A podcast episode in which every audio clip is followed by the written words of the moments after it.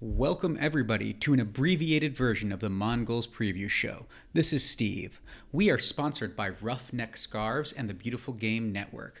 Tonight, I'm going to be doing something a little bit different, and I'm going to give a quick rundown of what the Hounds need and what the other teams fighting for top four spots need prior to the penultimate regular season match week for the USL Championship.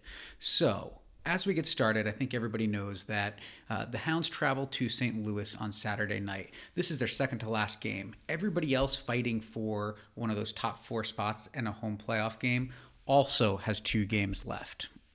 Let's take a look at the standings. Right now, the Hounds are sitting at 62 points, followed by Nashville at 61 points. Indy 11 has 59 points. The New York Red Bulls are ahead of Tampa Bay Rowdies because of wins. Both have 57 points. Louisville City FC has 54 points, and North Carolina is rounding out the seven teams that could end up in the top four with 53 points. So, what do the Hounds need to get that coveted home playoff game? Well, first off, the Hounds have to get at least one point to guarantee fourth. They need four points to guarantee third, so there's a big jump there. And to get first, they have to get a minimum of six points, which is all that they have left. If Nashville and the New York Red Bulls both win their remaining two games, there is no possible way for the Riverhounds to find themselves in second place. They're either in first, third, fourth, or if we don't get any points, uh, down to fifth. So, uh, according to 538, Nashville is currently slightly favored due to having both of their games at home while the Hounds play on the road to take that first spot. But I don't think that makes a difference if we just go out and perform and get the two wins. So let's take a look at Indy next. Indy travels to Florida uh, in the most important match of the Hounds season that the Hounds are not involved in. Uh, they're going to play Tampa Bay, and this is before they finish up at home to Swope Park Rangers.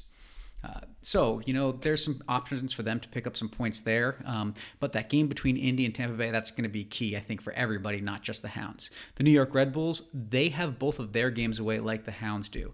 And they don't play this weekend like everyone else. Instead, they travel and play Birmingham on Wednesday, and then on short rest, they go to Virginia to play Loudoun uh, the following Saturday and the last weekend. Um, as we've already noted, Tampa Bay, the next team in line, uh, will host Indy, uh, and then they finish up their season by traveling to Connecticut for their final match against Hartford. Louisville can still crack the top four, uh, but they can get no higher than third at this point.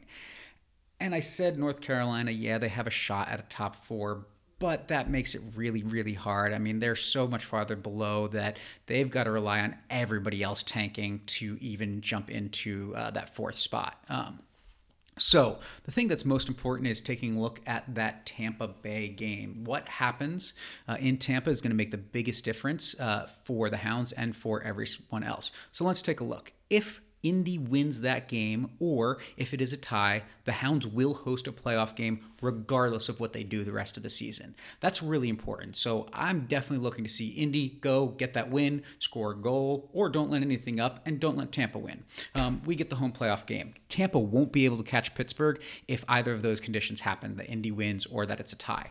However, things get a little bit more complicated if Tampa wins. If they do, uh, then Indy can get as many as 62 points, which is what the Hounds are at right now. So that means the Hounds need to get at least won point to stay ahead of Indy.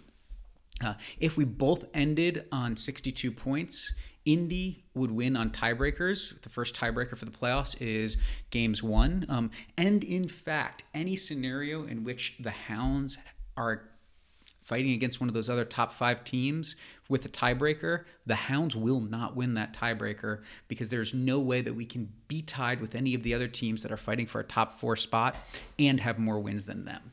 Uh, we can max out at 19 wins, and for the teams below us to catch us, they need to get at least 19 or more wins. So that's a really hard thing to do because uh, we can't get 19 wins and still end up with that tiebreaker.